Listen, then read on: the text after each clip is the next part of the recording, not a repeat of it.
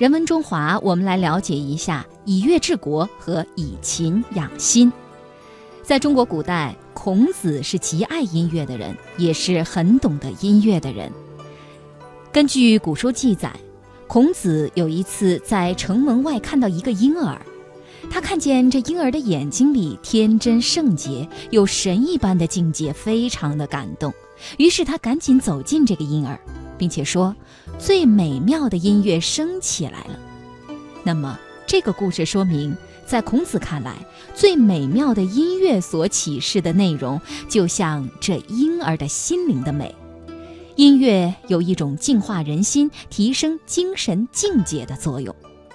从很早开始，中国人就有一种重视音乐艺术的传统。这里从两个方面来看中国音乐的基本特征，那就是以乐治国和以琴养心。没错，那接下来时间呢，我们就首先来跟大家说一说这以乐治国。编钟是中国早期典型的乐器，在三千多年前的商代就开始使用，那么到了西周，使用啊就更加的普遍了。一九七八年，湖北随州战国曾侯乙墓出土的编钟是现在我们所知道的最著名的一套。那这套编钟是分为上下三层，共有六十五件钟器组成。上面第一层的呢叫做钮钟，一共有十九个。那么第二、第三层的叫做俑钟，一共有四十五个。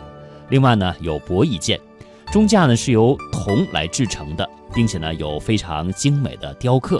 这编钟的总重量有四百四十多公斤，这样的乐器的大制作啊，在世界上同时当时的同时代是非常的罕见的。嗯，这一套编钟演奏的时候呢，需要几个人组成的乐队。编钟中的每一只钟都可以发出两个不同的乐音。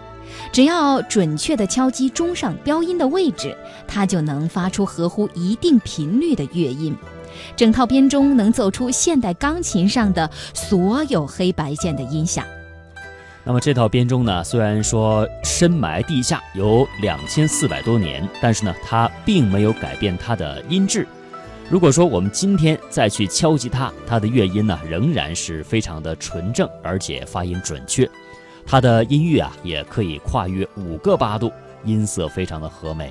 今天音乐家已经利用它演奏过不少的乐曲了。嗯，中国呢是有以乐治国的传统。那刚才提到的这组豪华编钟所呈现出的，就是这一传统的缩影。中国早期文化是一种礼乐文化，礼和乐相互配合，用以治理国家，保持社会的和谐安定，这也是中国文化的一大特点。那么，在中国古代文化当中，礼是外在的行为规范，它的内容是序，也就是维护社会秩序、社会规范；乐是内在的熏陶和感发，它的内容是和，也就是调和性情，使人的精神保持和谐。悦乐的这种状态，嗯，生动活泼，充满活力和创造力，进一步达到人际关系和谐以及人与整个大自然的和谐。人与整个大自然的和谐叫做大乐与天地同和，这是中国古代音乐追求的最高境界。哎，这是通过音乐哈，外在了一个行为的规范。那么，思想家儒家的思想家荀子啊，是这样认为的。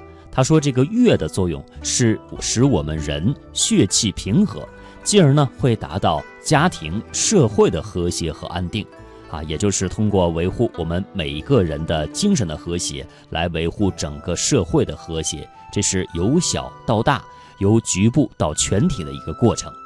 另外呢，他还说，月行而至清，理修而形成，耳目聪明，血气平和。”移风易俗，天下皆宁，美善相乐。这个乐者和也，也称为影响我们中国文化数千年的重要的思想。那它所突出的，这正是我们中国文化的核心价值——和谐。我们中国人的礼乐文化的传统，其实呢，就是建立在一个和谐世界秩序的传统。那么音乐就被当作达到这一个目标的重要途径了。